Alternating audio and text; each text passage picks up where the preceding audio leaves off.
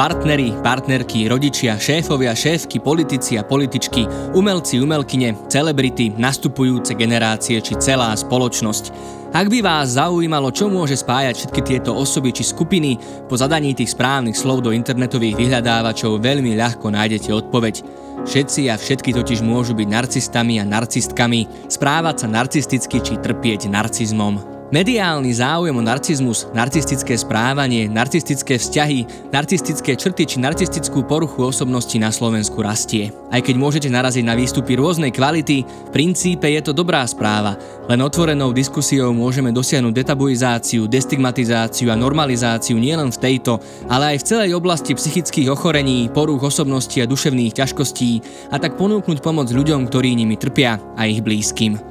Preto sa dnes nielen o tom, čo je to narcizmus a narcistická porucha osobnosti, aký je medzi nimi rozdiel, kde končí zdravý a začína narcizmus patologický, ale aj o tom, ako byť ľuďom, ktorí ním trpia nápomocný, budem rozprávať so psychiatričkou, psychoterapeutkou a autorkou viacerých publikácií o narcizme Andreou Heretikovou Maršalovou. Počúvate hm, psychologický podcast občianskeho združenia IPčko. Moje meno je Marek Franko.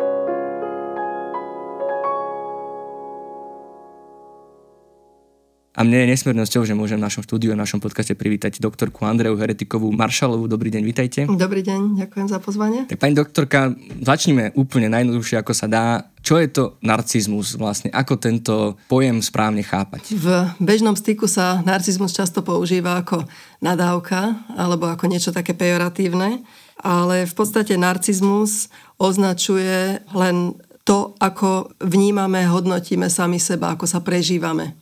Každý by mal mať nejakú určitú dávku zdravého narcizmu, teda takého prirodzeného sebavedomia, odolnosť voči kritike okolia, odolnosť voči nejakým zlyhaniam, teda s takou zdravou dávkou narcizmu môže prekonať aj rôzne záťaže, ktoré život prináša.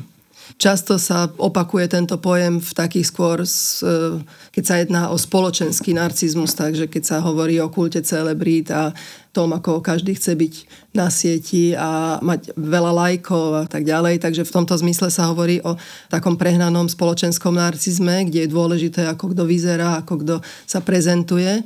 A my psychiatri, psychológovia, tí, čo sa teda zaoberáme duševným zdravím, tak skôr nás zaujíma ten individuálny narcizmus, teda to, či daný človek, s ktorým pracujeme, má toho narcizmu tak akurát, alebo už má s ním problém.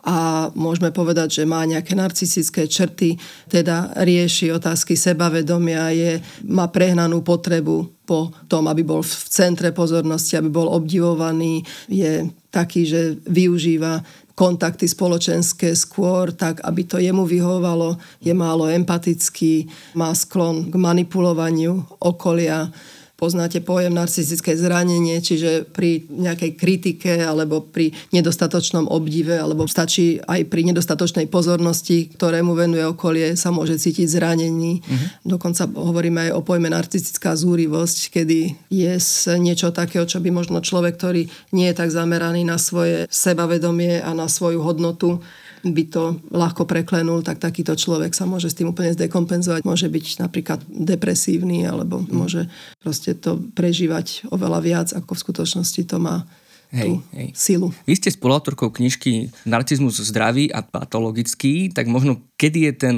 narcizmus zdravý? Aké je zdravé prežívanie toho narcistického v nás? Ja som povedala, že zdravý narcizmus nám umožňuje žiť, pracovať, kontaktovať sa s ľuďmi a proste neriešiť stále to, či som dosť dobrý, uh-huh. či som podal dosť dobrý výkon, či ma majú radi, ako vyzerám a tak ďalej. Čiže narcizmus je taká, ten zdravý narcizmus je taká obyčajná spokojnosť so samým sebou, kde nemáte v centre pozornosti to, že aké to bolo a aký výkon som podal.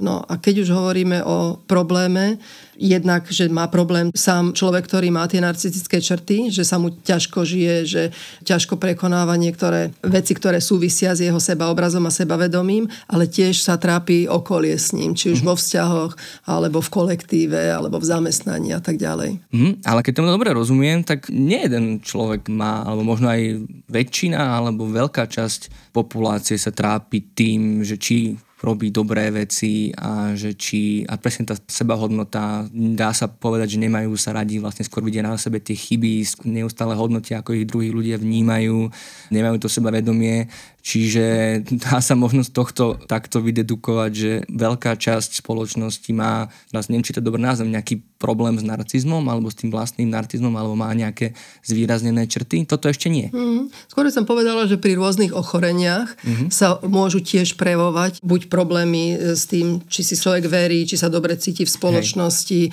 či je empatický, čiže môžu sa prelínať tie akoby charakteristiky, ktoré svedčia pre narcizmus, ale v inej kombinácii to môže svedčiť pre iné ochorenie. Napríklad môže byť e, vyhýbavá porucha osobnosti, kedy človek je taký úzkostný, neverí si, necíti sa dobre medzi novými ľuďmi a takisto má akoby málo sebavedomia, ale je to proste inak nakombinované. Alebo človek, keď je depresívny, tak tiež si menej verí. Mm-hmm. Alebo pri bipolárnej afektívnej poruche, pri tej tzv. manicko-depresívnej, jak sa to kedysi volalo, tak tiež, keď je v depresívnej fáze, tak si neverí.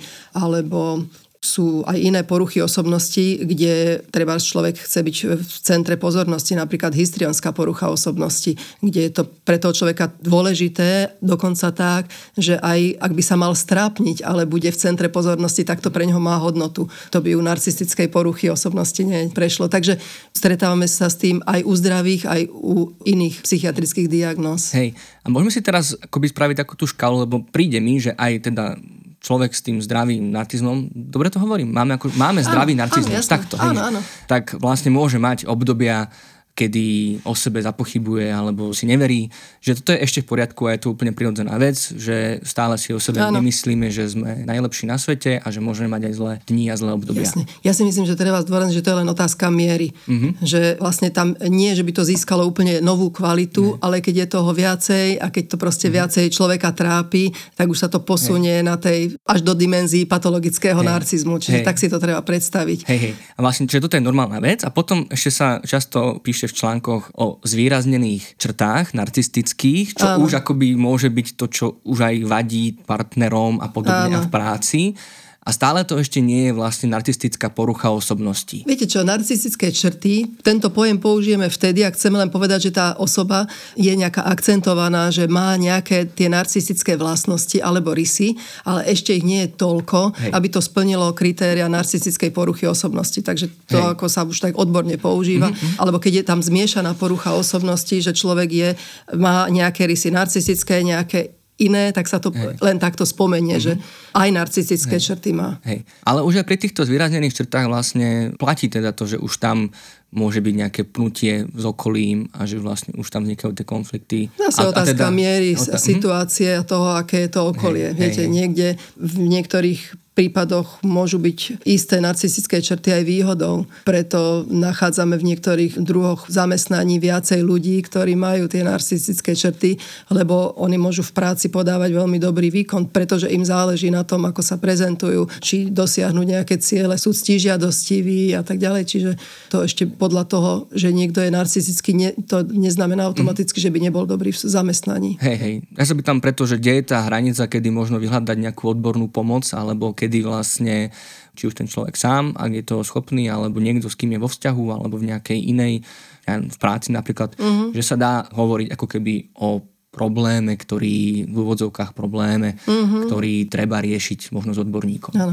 Je čo, narcistické poruchy osobnosti väčšinou vyhľadajú pomoc vtedy, keď sú nejak zranené, uh-huh. keď sú nespokojné vo vzťahu, alebo proste keď príde nejaký problém. Väčšinou vyhľadajú psychoterapeutickú starostlivosť, uh-huh. pretože sami cítia, že to skôr treba riešiť v rámci psychoterapie. Uh-huh čiže nejakým rozhovorom a riešením toho problému. Keď dojde už nejakej depresívnej dekompenzácii a potrebujú aj lieky, mm-hmm. tak ktorí sa dostanú k e, mhm. psychiatrovi a oni ani si nemusia uvedomovať, teda, že je hlavne v popredí ich narcizmus, ale majú pocit, že majú zlé obdobie, že sú smutní, že treba zle spia a prídu s takýmito problémami. Takže kedy vyhľadať psychiatra, keď prestanú to zvládať sami, keď majú pocit, že je toho na nich moc, alebo ich upozorní niekto, kto je blízky im a ktorému dôverujú že by asi potreboval sa ísť porozprávať hej, niekde. Hej. Hej, toto je zaujímavé, vlastne, že či si to uvedomujú, ale ešte sa vrátim krok späť. A možno len z toho pohľadu, aby sme si to správne zasadili do nejakej mierky v spoločnosti. keďže narcizmus zdravý máme alebo teda by sme mali mať. Volajme to tak, že narcizmus zdravý je vlastne naše primerané sebavedomie. Áno. Že máme teda nejakú takú dávku sebavedomia, že sa nezosypeme pri nejakom drobnom Hej. neúspechu, pri nesúhlase Hej. a tak ďalej. Čiže to vôbec už nemusíme riešiť, že či, či by sme mali mať nejaký narcizmus, to určite zdravý, áno. áno. A potom sa budeme v, o chvíľku rozprávať o tých extrémnych narcistických prejavoch, kedy to už splňa kritéria podľa medzinárodnej klasifikácie chorôb a podľa DSM, čiže americkej klasifikácie diagnostickej, keď to už e, splňa charakteristiku poruchy osobnosti a narcistickej poruchy. Hej. To si môžeme Hej. o tom áno, áno, k tomu povedať. sa dostaneme isto. Mm-hmm. A mne ide o tú mieru vlastne. Či sú nejaké štatistické čísla vlastne, že koľko ľudí môže mať, keď teda budeme hovoriť o tom sebavedomí, problém s tým sebavedomím mm-hmm. a ešte zároveň nemať poruchu osobnosti diagnosticky mm-hmm. vyjadrenú. Takéto čísla vám neviem povedať. Hej. Uvádza sa, a to je veľmi taký veľký rozptyl v tom, ako sa uvádza, mm-hmm. koľko je tých ľudí s problémom narcistickým. Hovorí sa asi 1% obyvateľstva, že môže tým trpieť, ale v rámci tej psychiatrickej klientely je väčšinou to číslo väčšie, hovorí sa od 2 do 16 čo je teda veľký rozptyl a hovorí sa, že 2 až 3 krát je to viacej u mužov. Hej. To nezachycuje ten iba trošku nejak, nejak tak ako keby niektoré narcistické prejavy u, Hej, u ľudí, čo to zvládajú. Tam už hovorím o poruche osobnosti. Áno, toto som chcel vedieť, akože, mm-hmm. čiže naozaj tá narcistická porucha osobnosti, že niečo naozaj diagnostikované, môžeme možno povedať, že vážne, naozaj, že človek, ktorý výrazne trpí týmto ochorením a jeho okolie môže výrazne trpieť týmto ochorením, tak sa bavíme teda od 1 do tých 16%, 16% 2, no, 16, podľa toho, ako áno. sa to meria, čo ale možno, že nie je až tak veľa. Možno v nejakom slova zmysle mm-hmm. mám mhm. pocit, že... Tak plne vyjadrené, nie. Možno keď sa vrátime k tej spoločnosti, že ako to teraz vyzerá na tých sociálnych sieťach, kulty osobnosti a celebrít a sebaláska v tom zovňajšku a podobne, že ono to nakoniec nie je také, ako sa nám to môže zdať. Tak hlavne nie je to len prejav dnešnej doby. Mm-hmm. Mýtus o Narcisovi Hej. je vlastne starý grécky mýtus a už vtedy bolo jasné, že ľudia veľký dôraz kladú aj na to, ako vyzerajú a ako sa proste prezentujú. Len dnešná doba nahráva tomu, že sa to proste robí vo veľkej miere. Hej, už hej. samotný takýto podcast. Porozprávame sa a, a bude to mať strašnú sledovanosť. No, tak toto prispieva k tomu, hej, hej. že človek e, môže mať milný dojem, že je dôležitejšie, v skutočnosti je. A okrem toho, neho, zase nehovoríme o takej ťažkej poruche. To možno tie názvy kníh skôr strašia. Nacizmus vnitřní žaláš, alebo hey, hey, áno, áno. to je také, že má človek pocit, že naozaj je to jak, nejaká ťažká psychoza, ale proste najťažšie psychiatrické ochorenia sú práve psychózy, kde človek stráca mm. kontakt s realitou a proste sú postihnuté všetky psychické funkcie, myslenie, vnímanie, správanie, osobnosť sa mení, tak to sú vážne ochorenia. Dokonca narcistická porucha osobnosti v rámci poruch osobnosti tiež nepovažujeme za tú najťažšiu poruchu osobnosti. Hraničná porucha e, sa považuje za takú závažnejšiu. Mm. Hrozí pri nej viacej, riziko je väčšie teda seba poškodzovania, suicidálneho konania, užívania nejakých psychoaktívnych látok. Takže tam je väčšie riziko, dajme tomu pri hraničnej poruchy, alebo paranoidná porucha osobnosti, schizoidná porucha osobnosti tiež môžu byť závažné. Takže aby sme to tak akože nedemonizovali.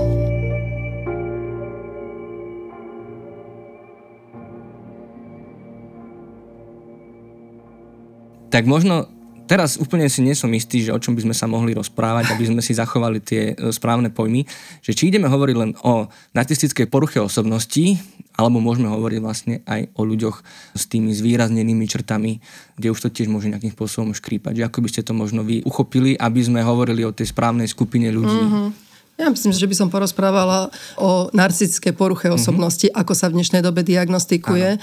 ako e, na ňu pozerajú psychiatri a možno v rámci psychoterapie, že zase je ten pohľad trošku iný. A už potom tie iba narcistické črty alebo občas nejaké prejavy, to už si poslucháč vie odpočítať e, alebo vydeliť to desiatimi a už Hej. vie, že toto je asi Hej. iba taká, že to zaváňa trošku narcizmom. Jasne. Tak skúsme teraz chvíľu rozprávať teda len vyslovene o narcistickej poruche osobnosti Ako to rozpoznať? Podľa čoho vlastne môžeme hovoriť, že niekto má poruchu osobnosti? O poruche osobnosti hovoríme vtedy, keď človek má dlhodobo od e, detstva alebo od e, ranej mladosti iné buď prežívanie, iné myslenie, iné vzťahy má s ľuďmi alebo je viac impulzívny. Dôležité je tam povedať, že teda ide o trvalé odchýlky v jeho osobnostnej štruktúre a Jednak on má s tým problémy a aj jeho okolie. Pri rôznych poruchách osobnosti je to v rôznom pomere. Napríklad Vyhýbavá porucha osobnosti, teda to je taká úzkostná porucha osobnosti, kde človek si neverí, vyhýba sa kontaktom, často pociťuje úzkosti, tak tam trpí viacej on. Môže byť výborný v práci, veľmi dobrý rodič, ale on tým trpí. Naopak, dajme tomu antisociálna porucha osobnosti alebo disociálna, teda mnoho zločincov trpí touto poruchou, teda to sú ľudia arogantní, ktorí ignorujú nejaké morálne a spoločenské predpisy. Väčšinou oni trpia menej ako to okolie. A u narcistickej poruchy osobnosti väčšinou je to tak pomerne vyrovnané, trpí aj, aj ten človek, aj jeho okolie. A hlavným prejavom narcistickej poruchy je taký trvalý pocit velikážsky. Je niečo viac ako druhý a nadmerná pozornosť venovaná práve sebahodnoteniu. V klasifikácii chorob máme 9 rôznych charakteristík, z ktorých by aspoň 5 mal ten človek mať, aby sme povedali, že splňa kritéria pre narcistickú poruchu osobnosti. Je to predstava o vlastnej dôležitosti, fantázie o úspechu a výnimočnosti, potreba nekonečného obdivu, využívanie vlastných vzťahov vo svoj prospech, chýbanie empatie, nevie sa vžiť do pocitov druhých, často závidí a často je arogantný. Sám vidíte, že tieto vlastnosti nedajú sa ľahko zmerať, takže je to aj na tom, ako to ten psychiatr hodnotí, dajme mm-hmm. tomu, alebo psychológ a v akom období práve ten človek je. Niekedy môžu byť tie vlastnosti ako vypuklejšie, niekedy nie. Ale Hej. približne tieto vlastnosti mm-hmm. by mal mať a mal by nimi trpieť on alebo okolie, aby sme povedali, Hej. že to je narcická porucha osobnosti. Len taká bočná otázka, mm-hmm. že či je to ľahké rozoznať v zmysle, že môžeme si aj my ako laici dovoliť zobrať tieto kritéria, odškrtať si 5 možností a môžeme o človeku povedať, že tak ty máš máš... Tomu by sme sa mali vyhnúť, na to slúžia len také zábavné rôzne dotazníky. Aj v našej knihe sme dali len tak na pobavenie dotazník, kde si človek môže e, urobiť len taký obrázok o tom, že či je viac alebo menej narcistický, ale mal by to robiť odborník práve kvôli tomu, aby črty, ktoré by mohol on hodnotiť ako narcistické, neboli prejavmi iných ochorení, či mm. už nejakej psychózy, inej poruchy osobnosti, depresie a tak ďalej. Dá sa povedať, alebo možno len tak v skratke, zhruba v teórii približne naznačiť, že vlastne keď hovoríte o tom správaní a o tom pocite nedostatočného sebavedomia a potom sa to kompenzuje vlastne tým velikáštvom, teda že ako sa taký človek možno podľa teórie vlastne správa? Akoby, čo sú také základné prejavy, ktoré nás môžu upútať, keď s nejakým človekom pracujeme alebo sme, sme vo vzťahu? Taký nejaký modelový príklad existuje? Mm-hmm. Možno by som v tejto situácii spomenula aj to, že vlastne existujú také dva typy, ktoré vlastne sú na prvý pohľad skoro opačné. Sú tzv. hrubokoži a tenkokoži narcisi alebo narcisti a práve ten hrubokoží viacej ako keby zapadá do tej klasifikácie medzinárodných no. chorôb. Ten tenkokoží skôr by mohol pôsobiť tak, ako by si neveril, bol taký utiahnutý, teda pôsobí skôr, že je poslucháč, že nechce byť v centre a tak ďalej. Hej? Mm-hmm. Keď popíšem hrubokožého, tak mm-hmm. to je to, ako si verejnosť predstavuje narcistickú poruchu. Je to človek, ktorý na prvý pohľad si verí, keď rozpráva, tak často nesleduje či ho počúvajú, či mu rozumejú, ale skôr hovorí sa, že má vysielač, nie príjimač je e, naozaj taký manipulátor, ľudí využíva tak, že sa baví s tými, z ktorých môže mať nejaký osoch, baví sa s tými, ktorí sú v nejakých, neviem, významných funkciách, alebo vďaka ním bude v centre pozornosti. Takže to sú tí hrubokoží.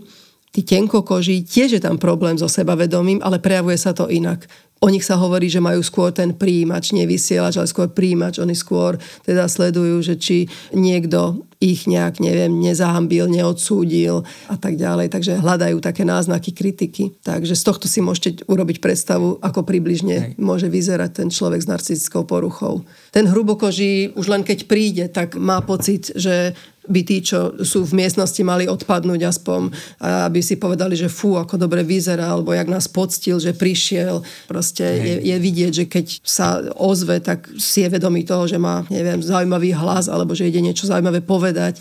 Je to iritujúce a je to nesympatické, takže možno preto sa o tom veľa hovorí, lebo tí ľudia, čo dajme tomu, majú možnosť viacej sledovať tých, neviem, mm-hmm. ľudí, ktorí sú v mass médiách a často majú tie narcistické črty, nehovorím, že majú už rovno poruchu, no. ale sú takí s tými črtami, tak ľudia, niektorí im závidia, niektorí ich odsudzujú, ale je to také zjavné, že si to všimnú, že čo si o sebe myslia tí ľudia a ako proste vystupujú a tak ďalej. Existuje aj rozdelenie narcisov na filobatov a oknofilov, pričom filobat to je vlastne láska, batos je ako hĺbka, ale myslí sa tým láska aj k výške, dajme tomu, že vyhľadávajú niečo nebezpečné, napríklad mm. túžia potom, že lietajú, alebo bungee jumping, alebo mm. akoby sa snažia spájať sa buď s nebezpečenstvom, alebo s prírodou. V tom hľadajú ako keby také bezpečie, paradoxne, mm. v tom, že sa ohrozujú. A potom opačný typ sú oknofily, čo sú okneo znamená buď hambiť sa alebo nalepovať sa. Tak oknofil je ten, čo sa ako keby to uspokojenie hľadá v tom, že je v takých blízkych vzťahoch s ľuďmi. Mm-hmm. Čiže sú to ľudia, ktorí napríklad vo vytváraní takých veľmi blízkych vzťahov, keď sme hovorili o problémoch vo vzťahoch, tak tí oknofily práve, že im veľmi záleží na tom, aby boli v blízkom vzťahu, čo mm-hmm. môže niekedy tiež robiť problémy, pretože ten druhý partner sa môže cítiť neslobodný v tom, alebo že nemá dostatok priestoru v tom vzťahu a tak ďalej. Ale toto delenie sa mi páči tiež mm-hmm. oknofil a filobat. Ale za obidvoma týmito variantami je vlastne to, že to ich sebavedomie je veľmi citlivé. Áno. A ak tomu dobre rozumiem, tak tí hrubokoží vlastne sa tou grandióznosťou chránia vlastne, že si nepripúšťajú žiadnu kritiku a vlastne, mm-hmm. že mhm. všetko tak vytvárajú takú bariéru okolo, okolo seba a, a vlastne taký akoby ochranný mechanizmus pred tým, aby im mohol niekto im niečo vytknúť alebo kritizovať.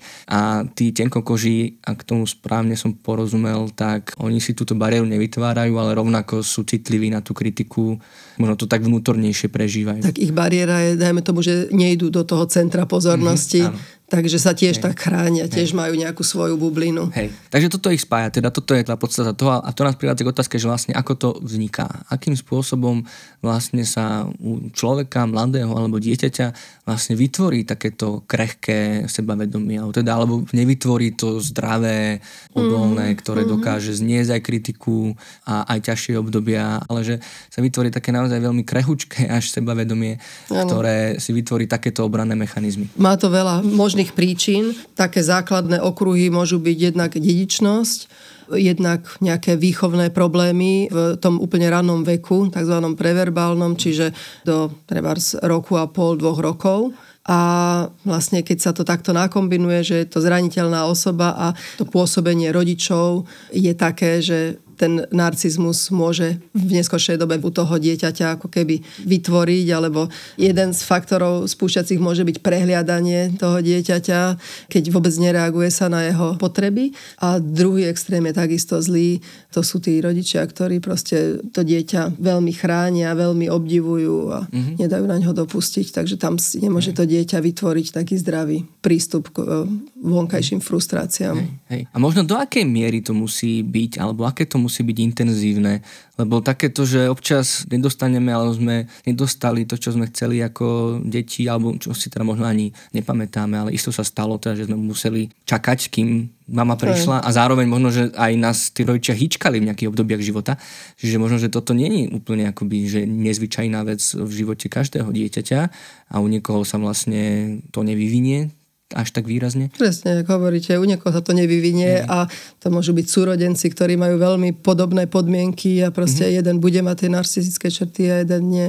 Ja sa pýtam preto, lebo prišla nám otázka na Facebook, ktorá sa týka presne tohto, akoby tejto výchovy a dedičnosti. A či mm. sa mhm. vôbec na to dá odpovedať, ja ju prečítam. Mm. Ako viem u dieťaťa rozpoznať zdedenie poruchy, aké chovanie to preukazuje a ako s ním následne pracovať, aby sa minimalizovali následky zdedenej poruchy v budúcnosti. Mm. Je možné zo strany rodičov robiť niečo preto, aby sa u detí, možno ak vieme, že tá predispozícia genetická tam je, aby uh-huh. sa mhm. to nerozvinulo do takej miery? Tak poprvé, keď je tam predispozícia genetická, znamená, že pravdepodobne aj rodičia trpia nejakými narcistickými črtami a tí potom môžu v tom dieťati to zvýrazňovať práve tým, že budú od nich veľmi tlačiť na ich výkon, na ich úspechy a tak ďalej. Takže bolo by dobré, keby sa tomu snažili vyvarovať a akoby hodnotili to dieťa nie len podľa toho, čo dokáže, ale proste ho prijímali tak, že má hodnotu, aj keď nebude mať samé jednotky, aj keď nebude, neviem, najlepší v nejakom športe a tak ďalej. Začína to vlastne prenatálnym pocitom spokojnosti a blaha, keď dieťa ešte v maternici splýva s okolím, neuvedomuje si samozrejme, že ono je niečo iné ako to okolie. Aj krátko po narodení nerozlišuje seba a treba z matku. Matka zabezpečuje to, aby nebol hladný a bol uspokojené všetky jeho potreby a až neskôr si začne to dieťa uvedomovať, že vlastne to nie je všetko jeho súčasť, začne si uvedomovať, že on je niečo iné ako to Hej. okolie a že to mhm. okolie môže byť často frustrujúce. Mm-hmm. No a v tomto období, keď teda dieťa musí prekonávať rôzne, neviem, že má dodržiavať telesnú čistotu, má poslúchať, má byť niekedy sám, má spať vtedy, keď nechce a tak ďalej, alebo môže sa zahambiť, strápniť, tak tam je práve úloha tých rodičov, aby to dieťa vedeli dostatočne podporiť, previesť ho cez nejaké pocity zahambenia, neúspechu, podporiť ho, pochváliť ho, ale zase nie tak extrémne, aby to dieťa bolo ako keby mimo reality. Hej. Môžu mu v istej chvíli povedať, že ty si naše najväčšie zlatičko, najkrajší, neviem čo, ale v primeranej situácii zase ho uviezť do reality, že on nemusí byť najlepší na svete, ale iba dosť Hej. dobrý. Hej. A že vlastne takouto akoby, že zdravou frustráciou mm-hmm. sa vlastne vytvára tá odolnosť, že v tej dospelosti alebo v tom nejakom dospievaní dokážeme zniesť kritiku, dokážeme prekonať nejaké ťažšie obdobia, dokážeme zniesť možno nejaký výsmech, alebo proste tieto narcistické zranenia, áno, akoby, alebo áno. zranenia toho sebavedomia mm-hmm. dokážeme zvládnuť. A pokiaľ sa to teda v tom detstve asi teda sa dá povedať, že s tými rodičmi nenaučíme, tak si teda vytvoríme, môžeme vytvoriť tieto dva typy obranných mechanizmov. Áno, ale je to značne teraz zjednodušené a ťažko to takto povedať. Hej, pre... Ja len, ano. aby sme aspoň zhruba tomu rozumeli, že čo sa asi môže, samozrejme uh-huh. je to mhm. veľmi individuálne. Mne sa páči v tomto snažiť sa byť len dosť dobrým rodičom. Uh-huh. To sa hovorí, e, že matka nemá byť vynikajúca alebo menlivá, že raz je láskavá, raz je prísna, ale taká dosť dobrá.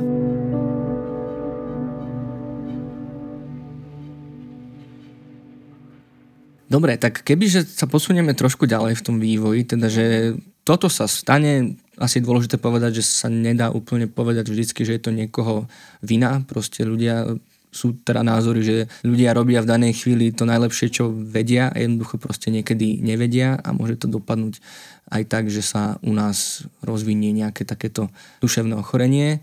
Ako potom možno taký život pokračuje takéhoto človeka a že či si vlastne uvedomuje, čo sa mu udialo a či si uvedomuje vlastne, že tie jeho reakcie, možno tá prílišná ostražitosť na tú kritiku, možno také, také útočenie alebo agresivita voči ľuďom, ktorí mu niečo vytknú, možno, že či si uvedomuješ, čo vlastne robí, či si mm. je mhm. vedomý toho takého správania. Viete čo, to, to, takto by som to ne, tak vám neviem povedať, ako pokračuje život takého hey, človeka. Skôr by som to tak zobrala, že tá prvá polovica života je možno taká viac uspokojujúcejšia narcisticky a skôr tá druhá polovica môže byť viacej frustrujúca. Hey narcistický človek môže byť aj dobrý v tom svojom zamestnaní, aj teda úspešný, spokojný, v rámci vzťahov sú aj horšie psychiatrické ochorenia, ktoré nevedia vytvárať vzťahy alebo vytvárajú len veľmi krátke. U narcistickej poruchy neznamená, že by nemohli mať nejaký vzťah a že by nemohol byť aj dlhý ten vzťah. To, čo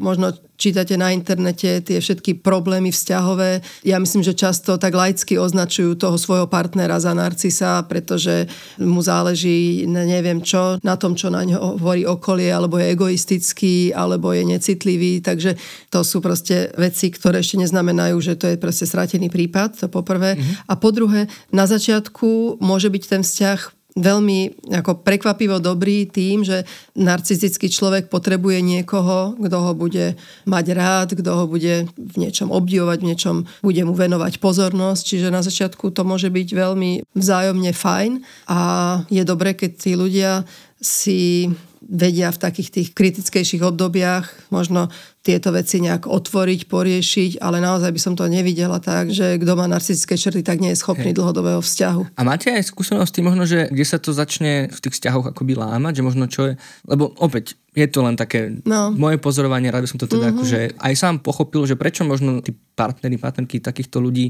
sa cítia takí zranení, že vlastne potom veľakrát sa o týchto zážitkoch hovorí, ako treba akože uniknúť zo mm-hmm. spárov, s kliešťou narcisa. Ja, že vlastne aká môže byť tá trajektória vzťahu, že sa to zmení do takéhoto výrazného trápenia. Viete, keď hovoríme o vzťahu, vždy musíme vedieť aj, kto je ten druhý partner, mm. nie len ten, ktorý akoby robí problémy, mm.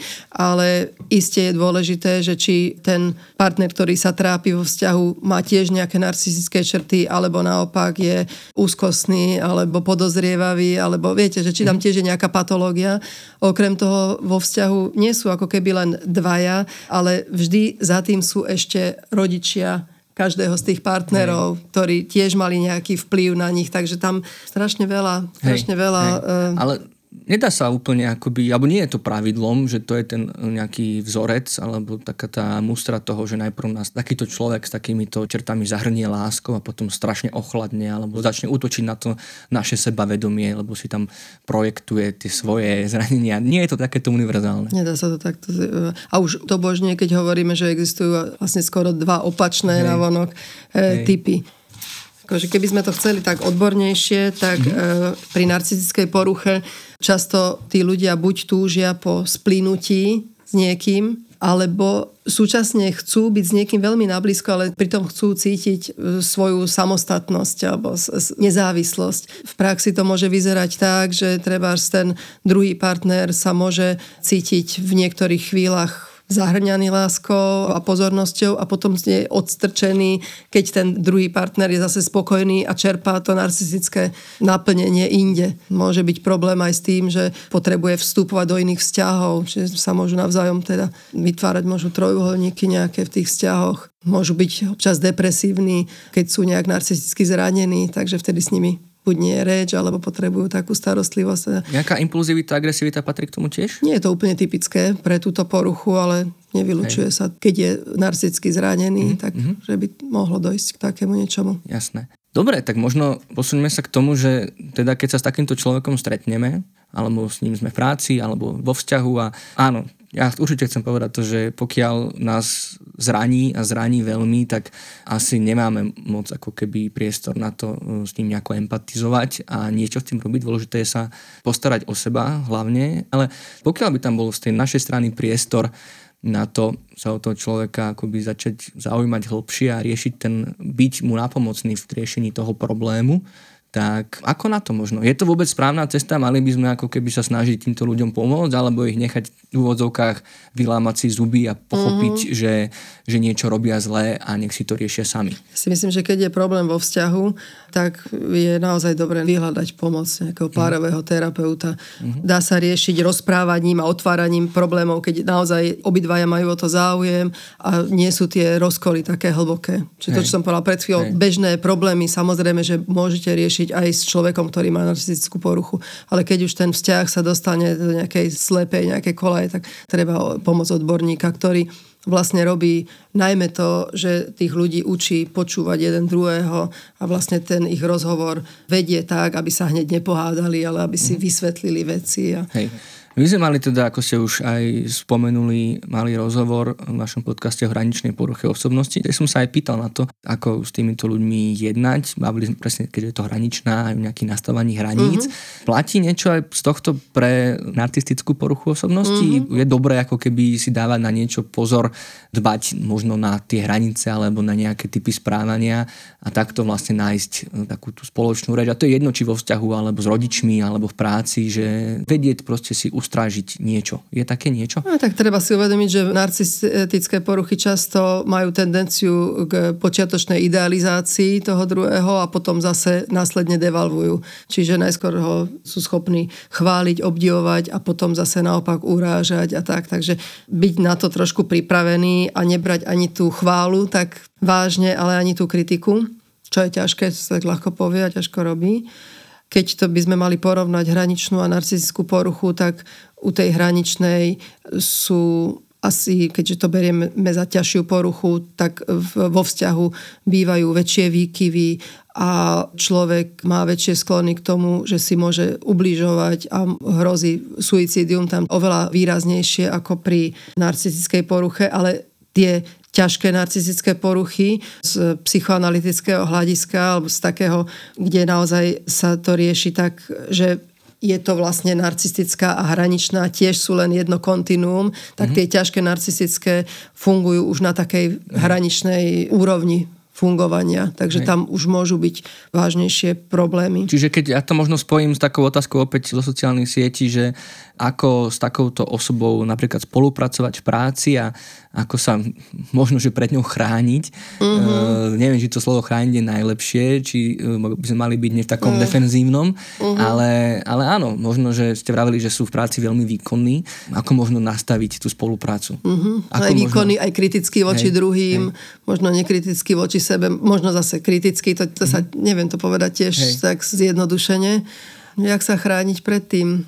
Pomáha, keď si uvedomíte, že niektoré problémy nesúvisia s vami, že to nemáte brať ako svoju nedostatočnosť, ale že to súvisí s povahou toho problémového kolegu. Hej. Jednak mohol mať len zlé obdobie, alebo proste má takú povahu, ktorá ho vedie k tomu, že sa správa k ľuďom zle, ale ak si ten človek, ktorý je v práci a sa tým trápi, tak e, je dobré si všimnúť, či majú viacerý problém s týmto človekom, alebo len on špeciálne, alebo len určití ľudia v tej práci.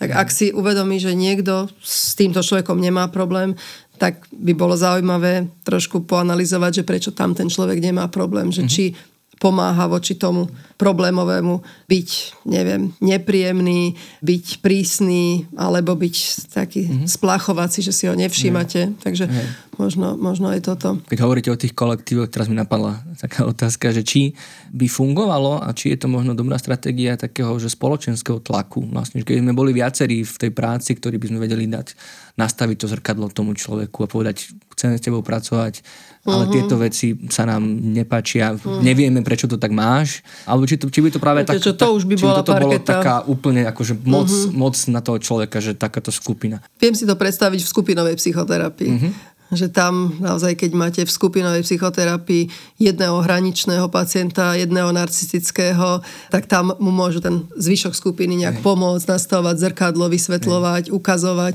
ale je dobre, keď tam je ten terapeut, ktorý to aj vždy vysvetlí a, a tak ďalej. V práci Neviem, že či je taký osvietený ten kolektív, že iba pomôžu tomu problémovému a nevznikne z toho proste chaos, kde sa budú navzájom obviňovať a no, tak. Áno. To by bolo treba tak moderovať tam viacej.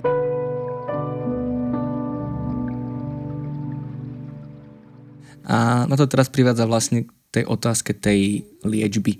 Ja sa opäť akože na chvíľku vrátim aj k nielen k poruche osobnosti, ale aj k tým zvýrazneným črtám alebo nejakým obdobiam, kedy mm-hmm. máme zranené, to svoje narcistické. Teda, že či aj toto je dôvod možno na návštevu odborníka, že máme dlhodobo nízke sebavedomie alebo zle znášame kritiku a, alebo neviem, alebo možno aj ten vzťah, že či je toto úplne v poriadku legitimný dôvod. Mm-hmm.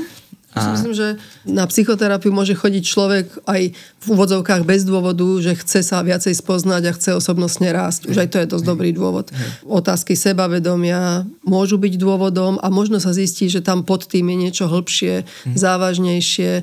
Ale áno, samozrejme, psychoterapia je ideálna liečba na to a keď ten psychoterapeut, čo môže byť buď psychológ, ale môže to byť aj psychiatr, keď teda uznajú, že by asi bolo dobre ešte akoby tomu človeku pomôcť aj liekmi, tak potom hej, hej. sa nemusí brániť ani liekom. Neexistuje liek na narcistickú poruchu osobnosti, tak ako neexistuje liek na poruchu osobnosti, ale v rámci výkyvov, v rámci takých dekompenzácií pomáhajú lieky, ktoré sa používajú na liečbu nálady, čiže antidepresíva, na liečbu nespavosti, čiže lieky na spanie, potom lieky také, ktoré znižujú úzkosť, anxiolitika. Hej, hej. Takže to, to naozaj tým ľuďom to, môže pomôcť. Hej, toto môže byť teda tiež nejaké sprievodné javy alebo to, čo tí ľudia môžu zažívať. Áno, áno. Mhm. áno. Hej. A teda ja som sa to asi pýtal, teda, že nestáva sa vám, že niekto za vami príde do psychoterapie s tým, že dobrý deň, ja som narcis a potrebujem s tým no, aj, aj to zastane, hej, hej, hej, že... áno. Nie je to vždy ľahká práca s takýmito ľuďmi, pretože oni teda majú sklon k byť, niekedy sa snávajú až do role takého ako koterapeuta, ako by vedia o tej svojej poruche veľa, takže aj poučia toho doktora, aj kritizujú, v niečom ho idealizujú chvíľku, potom ho devalvujú, takže nie je to úplne ľahká práca, ale má to zmysel pre toho človeka, keď niektoré veci proste si nahliadne v tej terapii.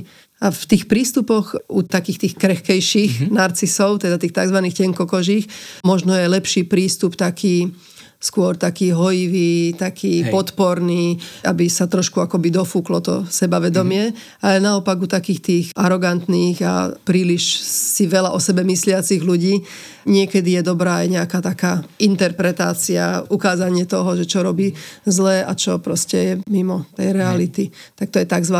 Kernbergov prístup. Ten údajne robil s takými ťažšími narcistickými poruchami, takže ten používal taký viacej interpretačný prístup. A ten taký hladkajúci prístup je tzv. kohutov prístup, ktorý skôr Hej. mal taký jemnejší Hej. prístup k tým pacientom. Ale opäť ma to vracia k tomu a viem, že sme to už asi hovorili, ale ja to len zopakujem kvôli tomu, že viacero ľudí zaujímalo vlastne na tých sociálnych sieťach to, že či je to naozaj vedomé, alebo ako aj my máme skúsenosť na IPčku, že akože tých prípadov samozrejme nie je tak veľa ako pri iných témach, ale teda určite nás kontaktujú ľudia, ktorí trpia tým, že majú poruchu osobnosti, mm-hmm. alebo že teda tie zvýraznené črty a nejako im to ovplyvňuje život. Dá sa možno z tých vašich skúseností z tej psychoterapie povedať, že nakoľko tí ľudia reflektujú, alebo čo reflektujú v tom svojom živote, že čo im robí problém? Asi ale... si uvedomujú, že im záleží na hodnotení, to Hej. si asi uvedomujú. Mm-hmm. Asi si uvedomujú, že zraní ich neúspech a ne, to ja si myslím, že toto si uvedomujú. Čo si neuvedomujú, si myslím, že alebo ťažšie si to uvedomiť, že sú málo empatickí, hej, hej, že sú egoistickí, že manipulujú vo vzťahoch. Možno to si ťažšie uvedomujú. Že nevedia tie dôsledky vlastne toho. Nie, nevedia to tak. Keď by ich na to niekto upozornil, tak oni povedia, že to nie je pravda, že veď im záleží na tom človeku, alebo že veď on ho netlačí do niečoho, veď nie. to je dobré aj pre toho druhého. Tam si myslím, že byť skôr to nejak tak mal tendenciu bagatelizovať alebo nejak vysvetľovať. A teda keď sa dostanú do tej terapie, už, či už priamo s týmto alebo s iným problémom a sa na to možno v priebehu príde, príde otázka, že čím to akoby oznamujete, že vy máte toto, alebo skôr práve, že toho človeka beriete taký, aký je. Mm-hmm. Že... Ako v terapii treba všetko dobre načasovať. Na začiatku niečo, čo by ho mohlo zrániť alebo čo by neprijal, tak naopak už v priebehu terapie môže byť celkom aj poučné pre ňo, mm-hmm. alebo už spolu na to prídete, spolu hej. ho k tomu dovediete, takže hej, hej. že v pravý čas sa dá to aj oznámiť. Okrem toho niekedy sa pacienti pýtajú, tak mi povedzte teda, akú mám diagnózu, alebo čo mi je, no tak nie je tam dôvod nejak to tajiť, ale dá sa, je to treba aj vysvetliť trošku, že čo to vlastne obnáša a v čom, dajme tomu, je narcistický a tak ďalej. A tu dá sa by som len zdôraznila, že oveľa teda sú horšie ochorenia hej. a toto stále nie je psychotické ochorenie, mm-hmm. je to len, len porucha osobnosti. No, a teda keď sa človek uh, lieči, akú prognózu má vlastne takáto liečba. Môže sa z neho stať akoby taký ten bežný človek, ktorý dokáže byť empatický, myslieť na druhých ľudí, vedieť zniesť tú kritiku, alebo je to niečo, čo sa, ako sme sa aj rozprávali pri mm. hraničnej poruche osobnosti, dá sa to len nejako zmierňovať, manažovať, ale že je to vlastne na celý život. No, je to na celý život, ale môže sa terapiou naučiť trošku lepšie s tým žiť a jemu sa potom samému so sebou lepšie žije a tomu okoliu sa lepšie žije. Mm. Veľmi dobrá je kombinácia pri dekompenzácii dať lieky, inak dlhodobá psychoterapia a ak je problém vo vzťahu, tak ešte u iného terapeuta párová terapia. Mm. To je ako okay. ideálne. No. Nemôže si to každý Jasne. dovoliť aj časovo, aj finančne, ale to je ten ideál Okrem toho aj tá skupinová terapia je dobrá, lebo ten človek je tam naozaj konfrontovaný s tým, ako sa správa a ako na ňo reaguje tá skupina. To je naozaj, to je odraz, tá skupina je odraz, ako to funguje v jeho živote. Hej, tam hej. naozaj vidí, že niektorí ľudia sa ho boja, niektorí proste, neviem, ho nemajú radi alebo hm. kritizujú. Tak, a tak je to vlastne... Tak si to nájde v tej skupine Tak tiež. je to vlastne úplne v poriadku, že máme rôzne vzťahy. Nie, že je to v poriadku, mm-hmm. ale v rámci tej liečby, že Aha. aj tá skupinová terapia je, môže byť pre toho narcistického pacienta poučná a ako pomáhajúca. A teda je možné aj taký ten, aby sme možno dodali nejakú nádej ľuďom a partnerom, že je to možné akoby tak zvládnuť, že potom nemusíme tým trpieť ako tým nejakým dominantným problémom, či už my alebo to okolie. Dá sa to akoby tak... Dá sa to okresať. Okresať. Trošku, hej. Hej, hej, hej. A keby sa to neriešilo, viem, že už ste hovorili o takých ako rôznych fázach v živote, ale že či sú nejaké zase problémy, duševné ťažkosti, ktoré sa tým vekom, tými skúsenostiami a takým tiež obrusovaním toho ega akoby dokážu, nie že same vyriešiť, ale akoby zmierniť. Zmierniť. A či, či aj toto má taký nejaký samoliečivý potenciál, alebo skôr práve naopak? Povedal som, že tá druhá polka života je trošku frustrujúcejšia z hľadiska mm. narcistického, ale zase ten človek v priaznivom prípade už trochu aj zmúdrie, aj trochu je menej tak ako keby tlačený aj sám sebou a svojou povahou do výkonu, takže nemusí sa to vekom hmm. zhoršiť. Dobre, asi myslím, že sme na konci. Tak uh-huh. možno len taká posledná otázka, že, že ako možno správne k tejto téme pristupovať? Možno ako si taký ten svoj zdravý narcizmus tak možno chrániť alebo pestovať? Alebo naozaj ako možno pomôcť niekomu v našom okolí, deťom, alebo ako to vôbec tak správne tomu rozumieť, správne to uchopiť, aby to nebol nejaký strašiak a nie, uh-huh. niečo neprekonateľné. Viete, že možno učiť sa nebrať sa tak príliš vážne, neísť do niečoho s tým, že musíte za to mať Nobelovú cenu, alebo že to musí byť fantastické, ale proste, že snáď s tou svojou trochou môžete nejak prispieť niečomu dobrému No. Dobre. Ďakujem veľmi pekne za príjemný uh-huh. rozhovor a prajem všetko dobré. Ďakujem pekne. A ani na linkách pomoci ipečko.sk, na krízovej linke pomoci a na dobrej linke nie je téma poruch osobnosti tabu. Preto ak nimi sami trpíte, či nimi trpí niekto z vašich blízkych a potrebujete vypočutie, pomoc a podporu, neváhajte sa obrátiť na našich vyškolených odborníkov a odborníčky 24 hodín denne, 7 dní v týždni. Veľmi pekne ďakujeme za množstvo podnetných otázok, menovite Zdenke, Martine, Zore, Andreji, Lole, Inge, Kataríne a Jánovi. Ak by ste nám aj vy chceli pomôcť takouto formou, stačí, ak nás budete sledovať na Facebooku alebo Instagrame. Rovnako budeme vďační aj za zdieľania a odporúčania a taktiež aj za finančnú podporu. Pre tú môžete využiť portály Patreon a Darujme. Ja som Marek Franko a tento podcast pripravujem v spolupráci s dramaturgičkou Katkou Makara a so psychológmi Marekom Madrom, Lenkou Nemcovou a špeciálnou pedagogičkou Zuzanou Juránekovou. Nájsť a počúvať nás môžete pomocou podcastových aplikácií či na webe alebo YouTube kanáli IPčka. Ďakujeme za to, že nás počúvate a za akúkoľvek vašu pomoc, ktorá nám pomáha pomáhať. Teším sa na vás pri ďalšom dieli a dovtedy nezostávajte sami.